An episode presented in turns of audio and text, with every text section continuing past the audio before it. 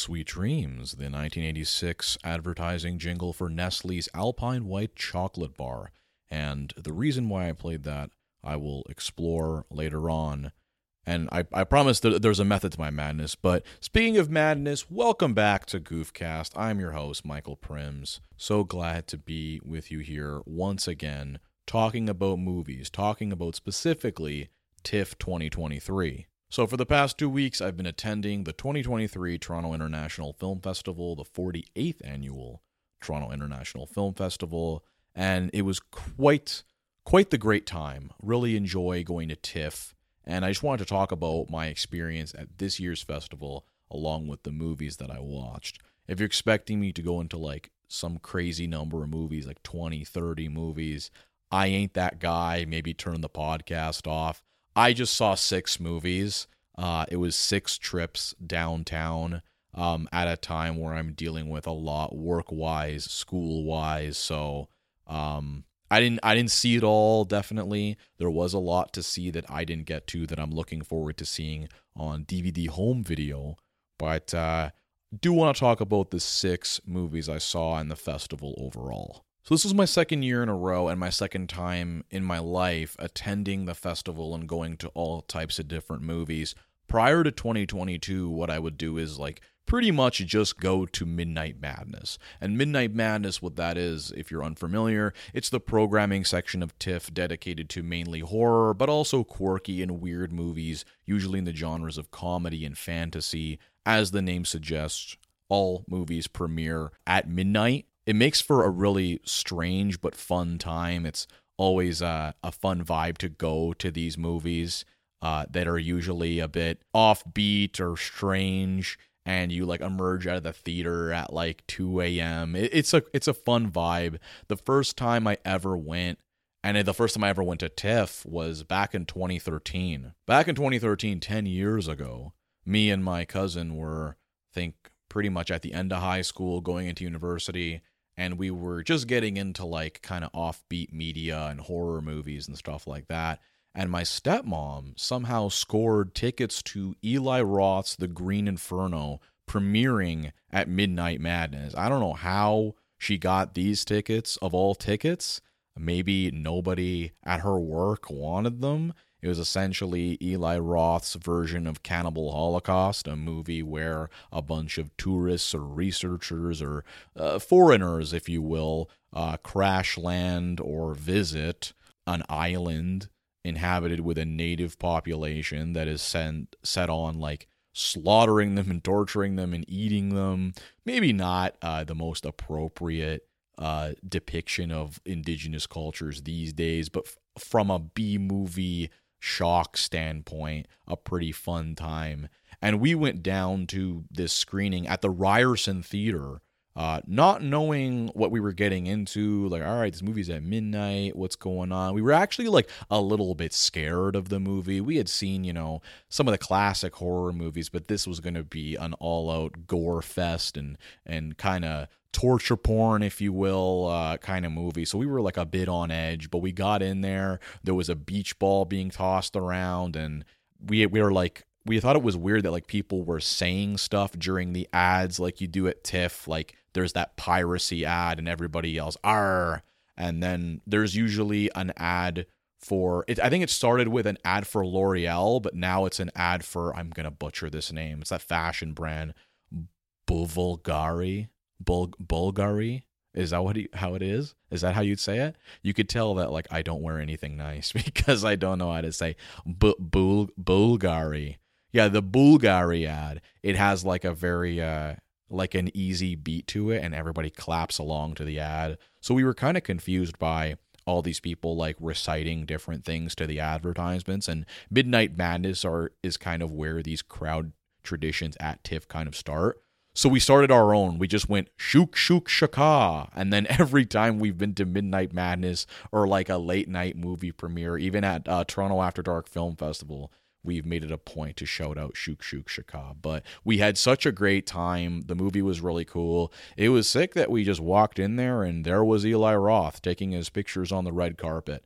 And uh, ever since then, I would always just like check out the Midnight Madness movies of the year. I didn't really care about the wider TIFF movies. I wasn't really into film, I would say, for a good portion of my life. It only really started for me during the COVID lockdown where I got really into watching movies and reviewing movies um, for this podcast and also uh, on my Instagram. And then that turned into Letterboxd. And then, so 2022 TIFF, I was raring to go. And uh, it was a similar vibe this year. So that's a little bit of my history with movies, the festival, and whatever. So let's get into TIFF 2023. The biggest thing about TIFF 2023 that everybody was talking about is that this is a TIFF that happened during a writers turned actors strike. So that usual glitz and glamour of all these celebrities being in Toronto, it being announced in advance, people going down there not to watch movies or engage with the films, but to like sightsee and get autographs, uh, or to try to get a picture with them and the stars like camp out of a theater for six hours to see Daniel Radcliffe walk in. I think we actually saw that back when Horns came out. I think it was like that a little bit too last year for Weird Al, uh, which I was at. That was a great Midnight Madness. It, it kicked off the festival, or it was the first Midnight Madness of 2022. So, with that element not there and only certain director actors being there like if you directed and acted in the movie i think you're allowed to be there. There were certain film companies like a24 and neon that were able to get an agreement from SAG-AFTRA that stated that they had followed all the rules and therefore their actors in their movies could attend the festival which happened for dream scenario the new a24 movie starring nicolas cage which I had the pleasure of seeing, not at the premiere, which I will explain why I was not at the premiere of that. I really wanted to be at the premiere of that, but at the second showing, uh, second and final showing. So, was it, did it feel different at TIFF with all these celebrities missing? Yeah, it did. It felt like that kind of magic you have when you're walking on King Street or walking beside the theaters that like anything could happen and like the celebrities are everywhere. I remember last year walking down Festival Street, walking down King Street. Oh, there's Lil Yachty. What? Oh, there's the cast of The Handmaid's Tale. What? Oh, there's the premiere of The Whale, and I see Sadie Sink and Brendan Fraser walking in. Crazy. Like, that vibe is always super exciting, and it draws a lot of the mainstream non like film head audience to TIFF, and that was kind of missing.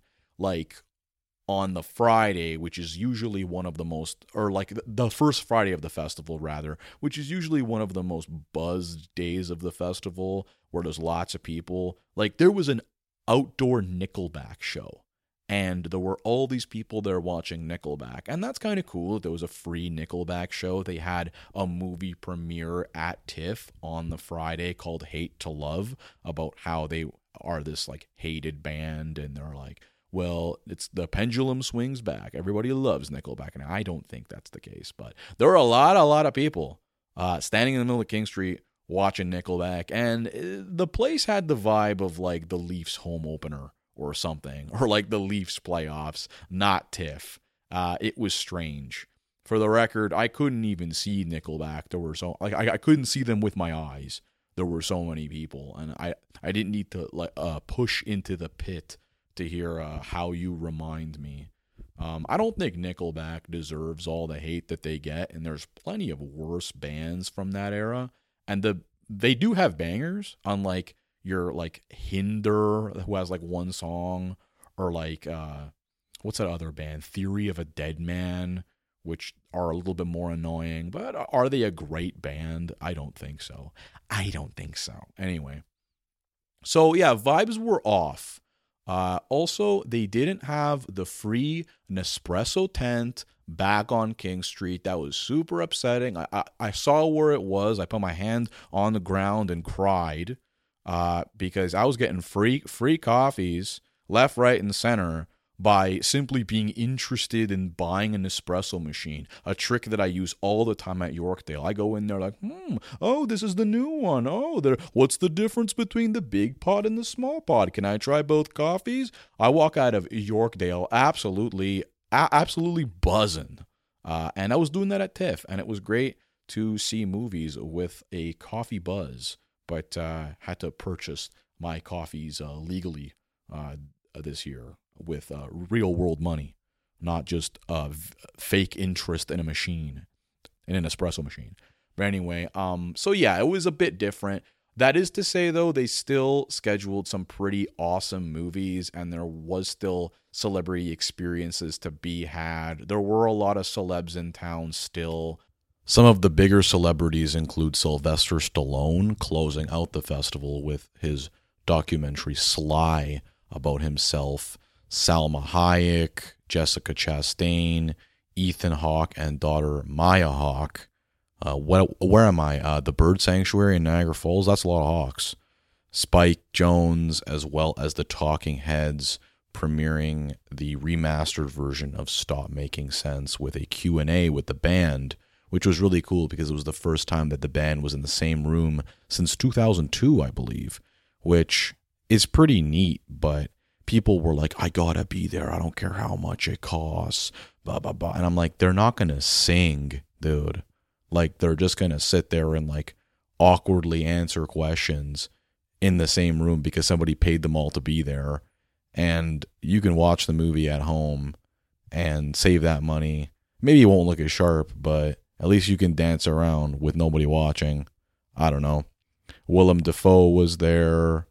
Uh, one of the biggest celebrities, uh, a household name, if you will, that was there, and his band even played. Finn Wolfhard, uh, one of the one of the foremost A-list celebrities in Hollywood currently. His band played there, and he premiered a movie uh, as a part of Midnight Madness. It was a horror slasher movie, and in my head, that was uh, not a movie that I was interested in seeing. I was like, why am I going to go out at midnight on a weeknight with work in the morning and put myself into detriment, put my health on the back burner to watch a child's movie? A child's movie. I'm sure it's it's decent.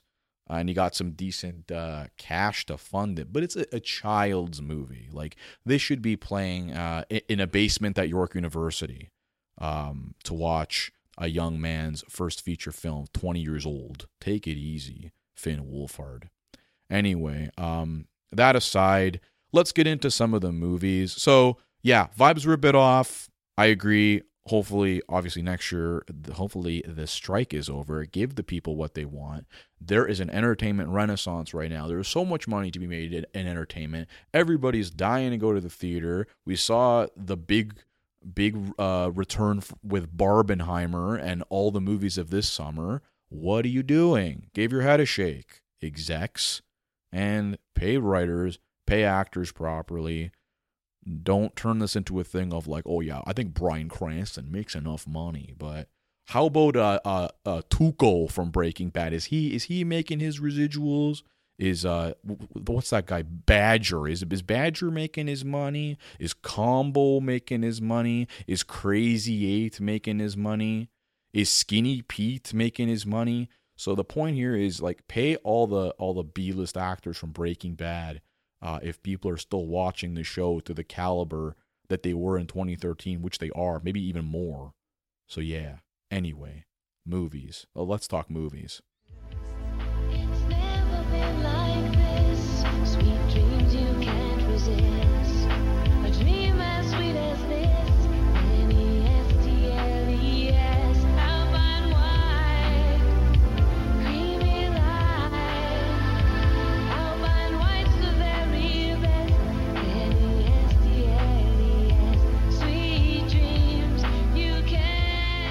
All right, so first off, on the Friday, the first Friday of TIFF, the second day of TIFF, I saw They Shot the Piano Player, which is an animated movie directed by Fernando Trueba and Javier Mariscal, which is about an author's quest to unearth the history of the bossa nova sound in Brazil, while also exploring the death of a prominent drummer in that scene named Tenorio Jr.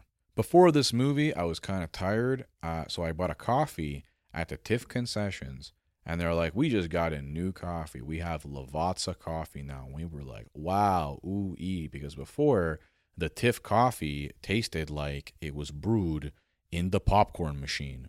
But I was stoked on this Lavazza coffee. Me and Emma, we take a sip, and the coffee is strong. It's too strong. They didn't pour us a medium cup of coffee. They poured us a medium cup of pure espresso. This is the Rob Ford special. This is the drink that probably killed Rob Ford. And I was like, I'm I'm tired and this could maybe bring me back to life. Like I was gonna sit there in this movie and I was gonna drink six shots of espresso. And Emma's like, I'm not doing that. I'm gonna go back up and I'm gonna get us actual coffee. Lo and behold, yeah, there was an error. They they gave us six, seven shots of espresso and then they gave us a normal Lavazza coffee, which I thought was better than the popcorn brew, for sure. They Shot the Piano Player had its world premiere at the Telluride Film Festival, which was directly before TIFF, with Venice being directly before that.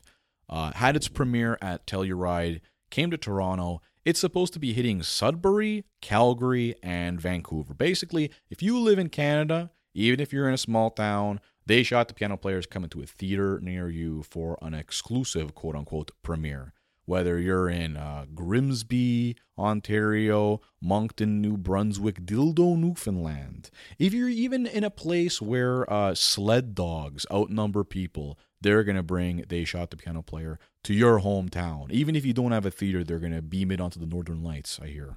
But anyway, uh, at TIFF, I was at the first showing of it, and somebody came on stage and said, Hey, the director, Fernando Trueba, he was dying to be here, but his flight was canceled two times. And me and Emma looked at each other with a bit of a raised eyebrow. Like, how do you plan to go somewhere and your flight is canceled two times? Seemed like a, like a bit of a fib. Like, what was he flying over here? Like a a zeppelin, a a, a blimp, like the the Wright brothers plane. I, I had to get canceled two times. But I don't know. I'm going to have to trust the TIFF programmer at their word. You know, who who am I to say that the festival began with a lie, a bold-faced lie to the film goers on a Friday at 3 p.m. I had to leave my class early. First class ever. Uh, trying to become a teacher here, trying to start my career, I had to skedaddle out of there, tarnish my good name to come to They Shot the Piano Player only to be lied to. Hope not. anyway, they shot the piano player. I thought it was a pretty good movie. Essentially, there is an author uh, in real life who had compiled all this research and started to look into the disappearance of Tenorio Jr. And it touches upon the politics of Brazil at the time, how a dictatorship, how a right wing fascist government can squash arts and culture, a lesson to us all here as certain areas in the world kind of head in that direction. And it was a good exploration of the history of bossa nova music. As somebody who works in background music, I deal with bossa nova a lot. Some people still think that elevator music is background music, and if you're going to borrow a lesson from the Blues Brothers, that the girl from Ipanema is just playing in hotel lobbies. You know what? In some places it still does. And there's a good reason for it because it sounds quite nice. It was really cool to learn more about this genre of music, how it started, how the movement ended. And to top it all off, the author was played by Jeff Goldblum, which it was pretty funny and like kind of cool to hear his voice in there. And he fits in well because he's a pretty big jazz head himself. He tours with a jazz band called Jeff Goldblum and the Mildred Snitzer Orchestra, if I recall correctly. But to hear his voice in there kind of took me out a little bit which was kind of funny because I'm like locked into the movie learning about jazz. Then I hear him go like, "Oh well, this jazz song is quite exquisite." And like there was one part where he just goes like, "Yay!" and the whole crowd like kind of lost it, which was pretty funny. All the main Brazilian bossa nova artists were in this, which was pretty cool, using their actual archived audio that the author in real life had recorded. Like you saw Joao Gilberto, Caetano Veloso, Gilberto Gil, all like animated with their actual voice, which was quite neat. I guess I would dock this movie a few points because it's just bringing the story of an established book to life through the animated medium. Like they didn't reinvent the wheel here or have a, a like a like a completely original story, but it was still presented really well. I love the animation, I love the music, and uh, if you are interested in this period of music history or you like jazz or bossa nova, I would recommend it.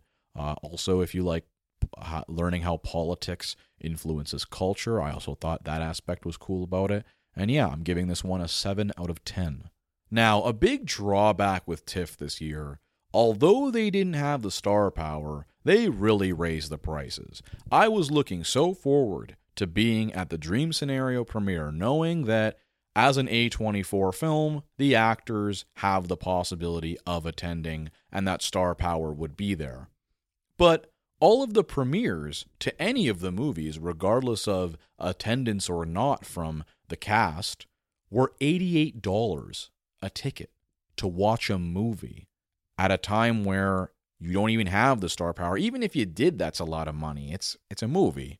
I mean, it's the idea that if I wait, I could potentially see this for free on one of the streaming platforms or for $15 at the local Cineplex or Imagine Cinemas or what have you, your, your local theater. Or you could just look at the Northern Lights if you live in uh, Attawapiskat, Ontario, and you want to watch They Shot the Piano Player. The point is, $88 for a festival that is supposed to be called the Festival of Festivals, the People's Festival. That doesn't sound like it's for the people at all. Um, maybe Bell is not paying enough money, or RBC or these other sponsors. Bulgari, the the Bulgari check didn't come in this year. Well, the Bell check actually is going to stop because they are um, stopping their support of the festival and TIFF after I believe supporting TIFF since 1995 or at least 2005 when the TIFF Bell Lightbox was built. Now it's going to be I don't know the the TIFF President's Choice light box. Perhaps uh, Galen Weston,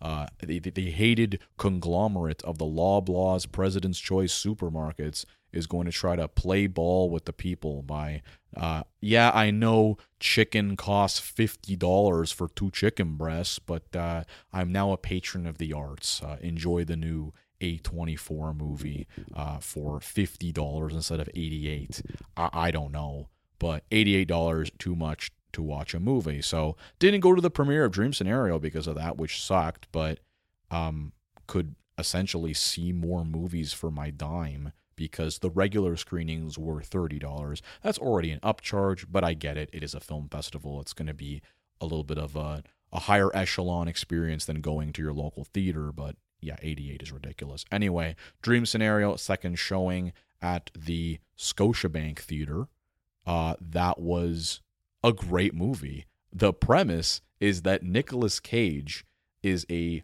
you know, kind of like a mealy mouth professor, kind of a nobody. And then everybody starts seeing Nicolas Cage in their dreams. And a lot of sort of social commentary and funny situations come out of that. And it kind of plays on our perception of somebody going viral or becoming famous overnight and the different ebbs and flows that could take. It's a really cool movie, and I would really recommend watching it. It was shot very well. It was actually shot in Toronto. Um, not gonna go through all the filming locations, but they do shoot at the Elgin Winter Gardens Theater. Which, if they premiered the movie at the Elgin Winter Gardens Theater, that would be kind of cool. It's now you're kind of in the theater that they went to in the movie. That'd be pretty pretty meta, pretty uh, a, a big a, a Deadpool meta moment. But it, it premiered, I think, at the at the Royal Alexandra Theater, so lost their shot there. But I thought it was a, a really awesome movie, also really funny. I thought great acting, great scripts, and I would recommend that one. Besides Nicolas Cage, Dream Scenario also stars Julianne Nicholson, Michael Cera, and Tim Meadows, and it was directed and written by Kristoffer Borgli.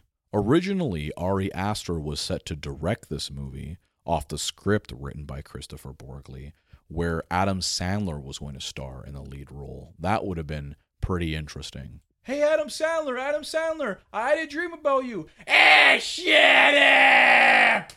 I put the mic so far away. I I hope that wasn't too loud. Anyway, I'm starting to feel like Nicolas Cage is a bit of a go-to guy if you have like a weird surreal kind of B movie style script, like he's the guy for that, and you need like a somewhat mainstream actor. But he does kill it in this. So if if you want to keep having Nicolas Cage do his thing in these movies, I am here for it. I give Dream Scenario an 8 out of 10. Definitely recommend this one. Then on Monday, September 11th, I went to Midnight Madness. Now, for Midnight Madness, I'm usually, you know, picking and choosing and, and narrowing it down. Like, okay, how many movies am I going to go into the city at midnight to watch? Like, can't watch them all, or else I'm going to just be like a zombie in my day to day life. So, got to really narrow it down. This year, the Midnight Madness offerings, I didn't think were all that great. There were some foreign movies that looked okay. There was Dicks the Musical, which I hear is good, but it looked kind of lame. Uh, it's cool that Larry Charles has another uh, TIFF movie coming out, premiering at Midnight Madness after the disaster of the Borat premiere in 2006. You can read more about that by searching at Crazy Toronto Hist on Twitter, which is my uh, like history Toronto weird stuff Twitter account. Um, I have the story of that there. But on to this year's Midnight Madness, there was really only one film that stood out to me that I really wanted to watch, and that was Aggro Dr1ft, the newest movie by Harmony Korine. Harmony Korine, I think, is a bit of uh, you either love him or you hate him type of director. He makes movies that kind of feel more like music videos, feel more like a vibe, kind of light on plot, and really big on like surrealist, dreamy. Usually, like Florida is a big theme in his movies, at least the last few, thinking of Spring Breakers and The Beach Bum, both of which I really enjoyed. Uh, they're kind of hazy, they're kind of funny, they're kind of have that like coming of age, like malaise mixed with like some surrealist, crazy stuff going on. And Aggro Dr1ft looked to be way more out there than Vanessa Hudgens and Selena Gomez waving around guns because this movie was filmed and presented entirely in infrared, so thermal. The whole movie's in thermal. And my experience with thermal thus far in my life is when I'm playing like a first person shooter and I accidentally press the wrong button and the screen goes thermal. You hear a noise like and it's like, "Oh my god, what did I do? Oh, R3. Okay, don't press that button then." But here I am going into the city at midnight to watch a movie in thermal. And this movie had a notorious opening, a controversial opening. It was in Venice where it premiered, and apparently a lot of people walked out. I feel like walking out of the movie is such like a dramatic thing. It's like you paid this like upcharge in ticket price to be at a festival movie and you were walking out. Like just I'm just imagining like high heels like clopping. If it's a man or a woman and going like, I've had enough. I'm walking out. But I don't know. Even if I was watching a total piece of garbage, I don't think I'd walk out.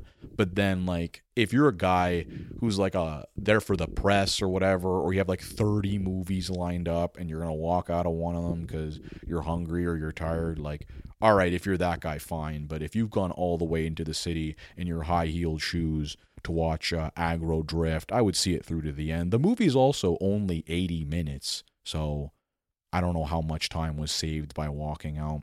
The cast for this movie on Wikipedia only lists two names Jordi Mola, who plays an assassin in this infrared Florida filmed movie, and also Travis Scott as a character named Zion. And yeah, lined up for this thing, had a bit of a weird experience there was a guy behind me that I can only describe as the sickest guy I've ever seen. Now, he wasn't doing a backflip on a skateboard wearing a Supreme hoodie and a bathing ape pants.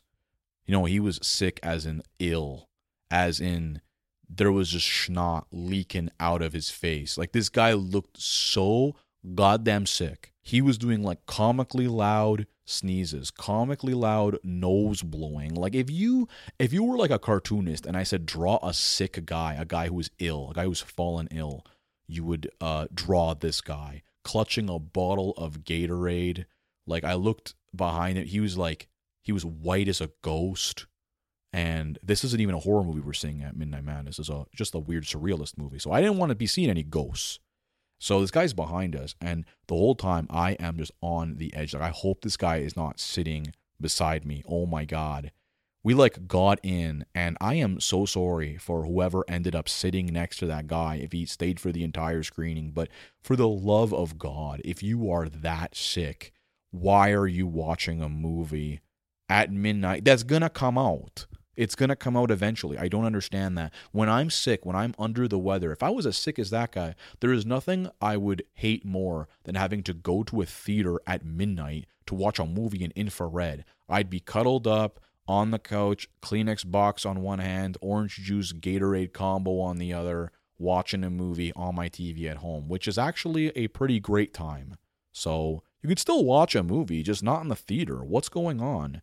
So thankfully, didn't get uh, uh, put next to that guy. Was really spooking me out.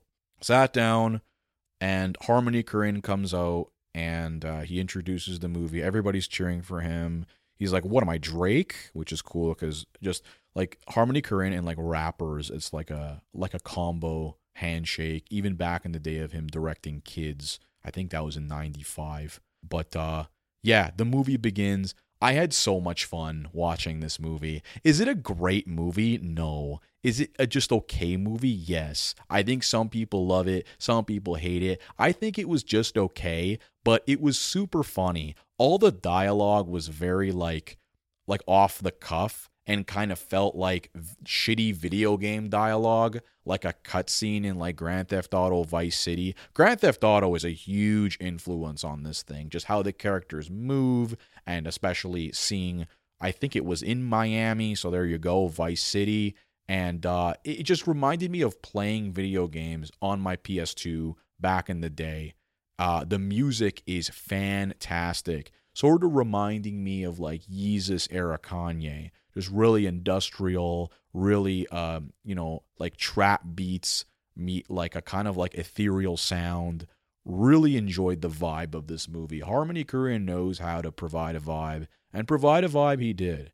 Uh I think sell like selling this movie with like Travis Scott as a tagline is kind of stupid because he barely does anything in the movie. He's in it for like maybe 10 minutes and doesn't do much. I actually thought this movie was headed somewhere plot wise. I was really enjoying it to the halfway point, and then it kind of fell apart a little bit, and the ending kind of was a little anticlimactic.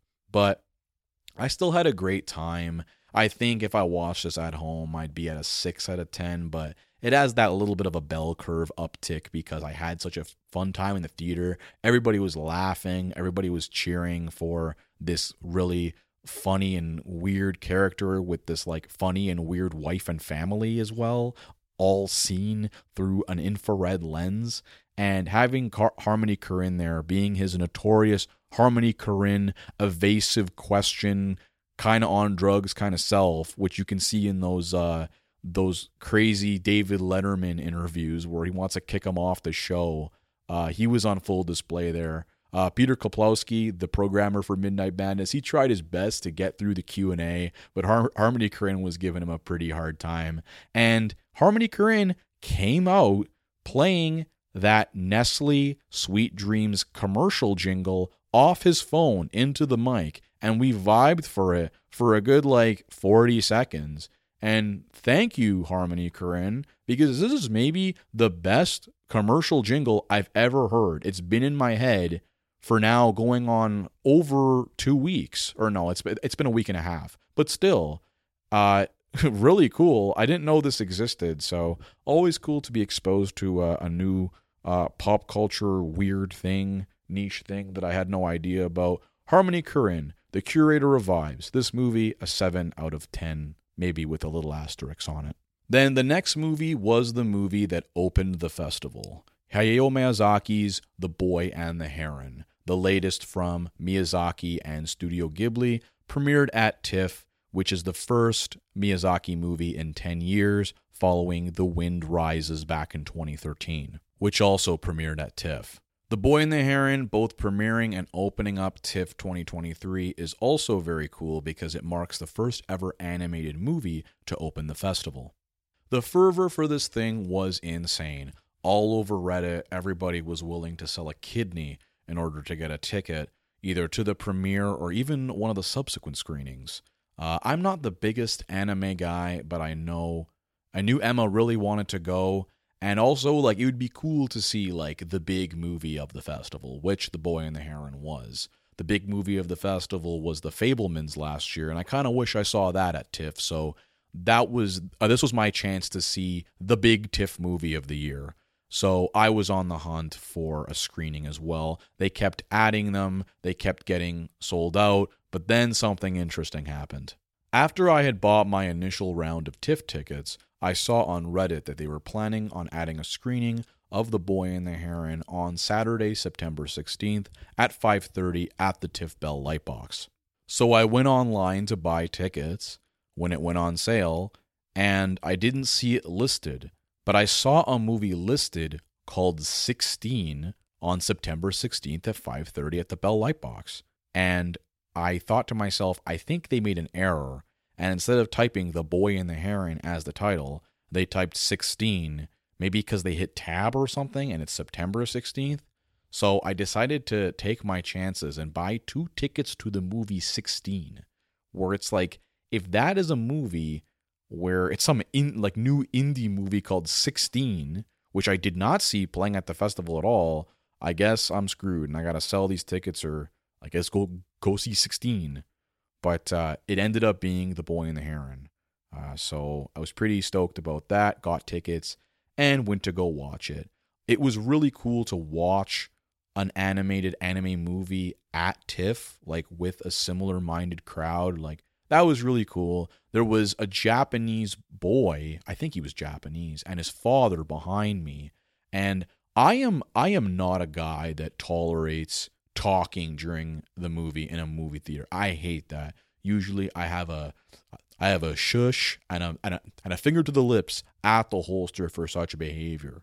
I have uh me and my friends have almost gone into physical altercations over talking in a movie theater. But this kid was like talking to his dad saying like who's that? And what's going on? Uh like during the movie and I thought I thought it was very endearing. And if it is the situation where this is a Japanese speaking uh, child and he's watching the, this movie and he's not even well he, he doesn't have to read subtitles with his father as a foreign language film that is really cool and makes for a cool experience for the kids. So uh, if that is the case that's awesome but it's also awesome to bring your kids to TIFF if they're well behaved if they gotta ask a few whispered questions that's all well and good but uh, yeah, I'll, I'll probably take my kid to TIFF one day, maybe even Midnight Madness, but uh, we'll see. So, thoughts on the movie. So, a lot of people have described this movie as Miyazaki being the most Miyazaki. People said similar things for the last Wes Anderson movie, Asteroid City. It's Wes Anderson being the most Wes Anderson. However, I don't think that that critique is valid for making a movie that's convoluted, which I thought The Boy and the Heron was. I also thought Asteroid City was. There's a lot going on, and it's all kind of in service of a central point. A lot of Miyazaki's works involves a kid or a child like with a problem going through like this fantasy journey to arrive at a conclusion or a realization. And the boy and the heron is no different, but the path it takes to get there is it's a lot. It's a lot of different stuff. It kind of loses you and grasps you again. But by the end you're like, "Oh, okay. I can I can see what it was trying to do." But I thought there were some great visuals. Uh, look out Hot Topic and uh, kiosks in the mall everywhere. There's a new fluffy Miyazaki friend coming to you very soon called the Wara Wara. Uh, everybody that you see those Miyazaki plushies everywhere, you're going to be seeing a new one called the Wara Wara, big Goofcast exclusive. It's coming soon. He knows how to make a cute, cuddly little character that you can sell for millions of dollars in merchandise. Uh, good on you, Miyazaki. But um, yeah, I think the movie was cool. It felt personal to Miyazaki but it was also a bit all over the place and a bit convoluted. And it's interesting that a lot of people seem to think that way to a degree. Nobody wants to admit that like it wasn't amazing, but like I'll be if I gotta be the guy to break the trend there, which I'm probably not, like uh, like I've seen the Letterboxd reviews and and there are some mixed ones. Um, but like I don't I don't think it was as good as it could have been. Um, I was a little bit like I guess disappointed just because like it could have had a more straightforward story, uh, a bit or like some like wider themes than all of this pizzazz and symbolism all in service of one narrative point. Um, I gave it a six out of ten. It was still a very entertaining watch, and if you like Miyazaki, I would definitely recommend it. Uh, but it just kind of seems like nobody wants to admit that the dog took a poop. But like like no like everybody smells it, but nobody wants to admit it. But I don't I don't think it was that bad. That's a bit of an exaggeration, but uh, yeah, uh, Boy and the Heron, uh, interesting watch for sure. That'll be out later in December. Apparently, it's coming to IMAX, which I think would be pretty cool. I watched it pretty close up to the screen because all the seats were taken, and I actually ended up enjoying it. Um, although the, the, my neck was a little too far back, but uh, yeah, it was a good time. Stinker alert, stinker alert. Let's talk about the one stinker I saw this year before we get to the best movie I saw this year at TIFF. I didn't see a stinker last year at TIFF, thankfully, but this year I was not so lucky. Got a stinker in my lap. That was the movie Fingernails, directed by Christos Nikou, starring Jessie Buckley, Riz Ahmed, and Jeremy Allen White, and also Luke Wilson. This movie had an interesting premise to it. Uh, a woman begins working at an institute that works to determine if the romance in a given couple is genuine. Kind of started like kind of Black Mirror esque, kind of like a, a satirical. The method in which they find out if your love is true or not is pretty interesting and out there. I won't totally spoil what that is, but halfway through the movie, we're led to believe that this is not a satire, Black Mirror, Twilight Zone kind of thing, but like something that we should be taken seriously. And it gets really, really ridiculous and like extremely cringe.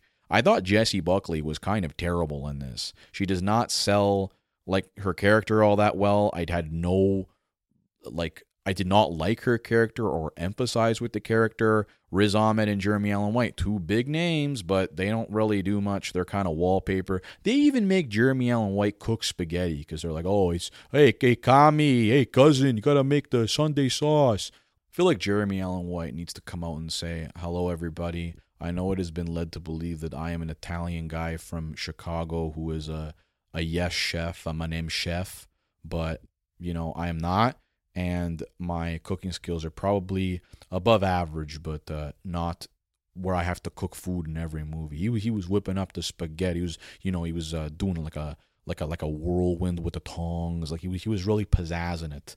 And I thought like, oh, this is like a little tip of the hat to the bear. Uh, but anyway, yeah, he wasn't really a standout in this movie. I didn't think that he did much. Neither did Riz Ahmed.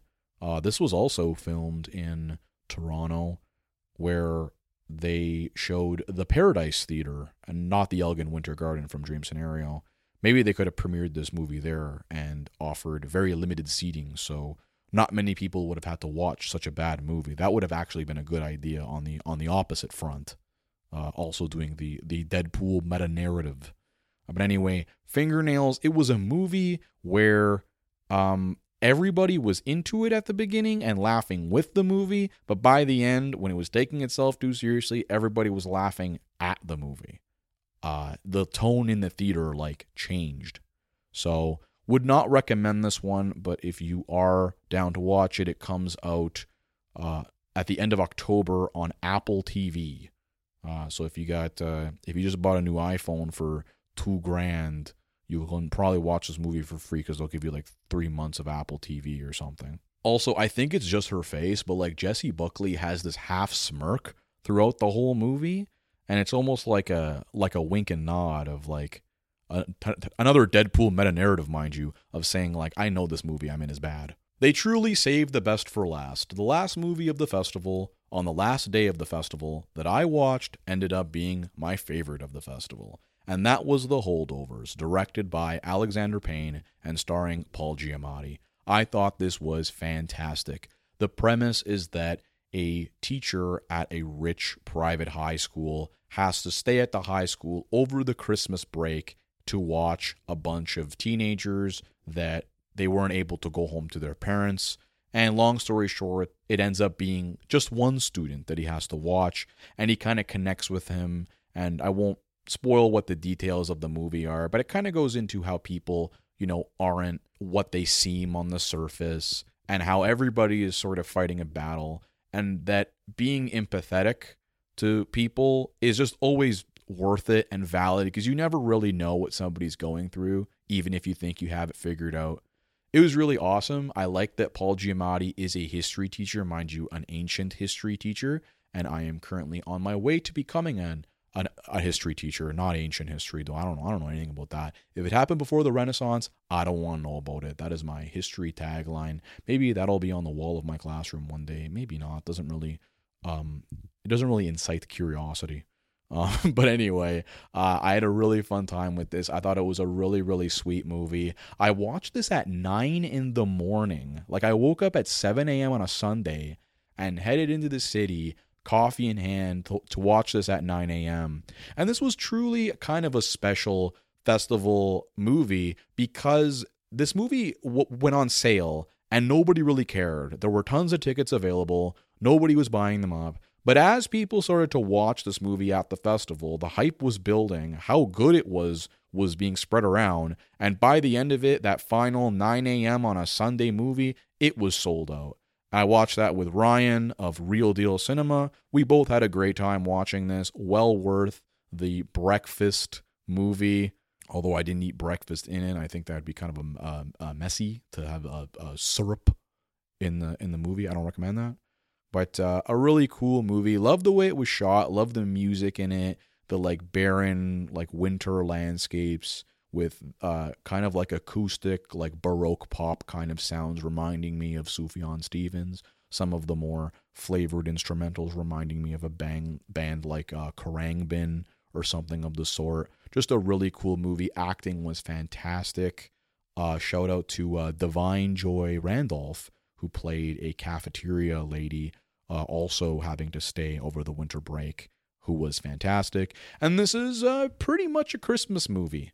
Um, I talked about this, I think, in the Home Alone episode, but in terms of like type 1, type 2, type 3 Christmas movies, where type 1, obviously a Christmas movie, your Home Alone, your Elf, type 2, their Christmas is happening throughout the movie, but it's not not directly about Christmas. Your Die Hard, your Eyes Wide Shut, and then Type Three, Christmas is happening at some point in the movie because they're going like through the year or like through a large time span and Christmas happens, such as the first Harry Potter movie, such as Green Book.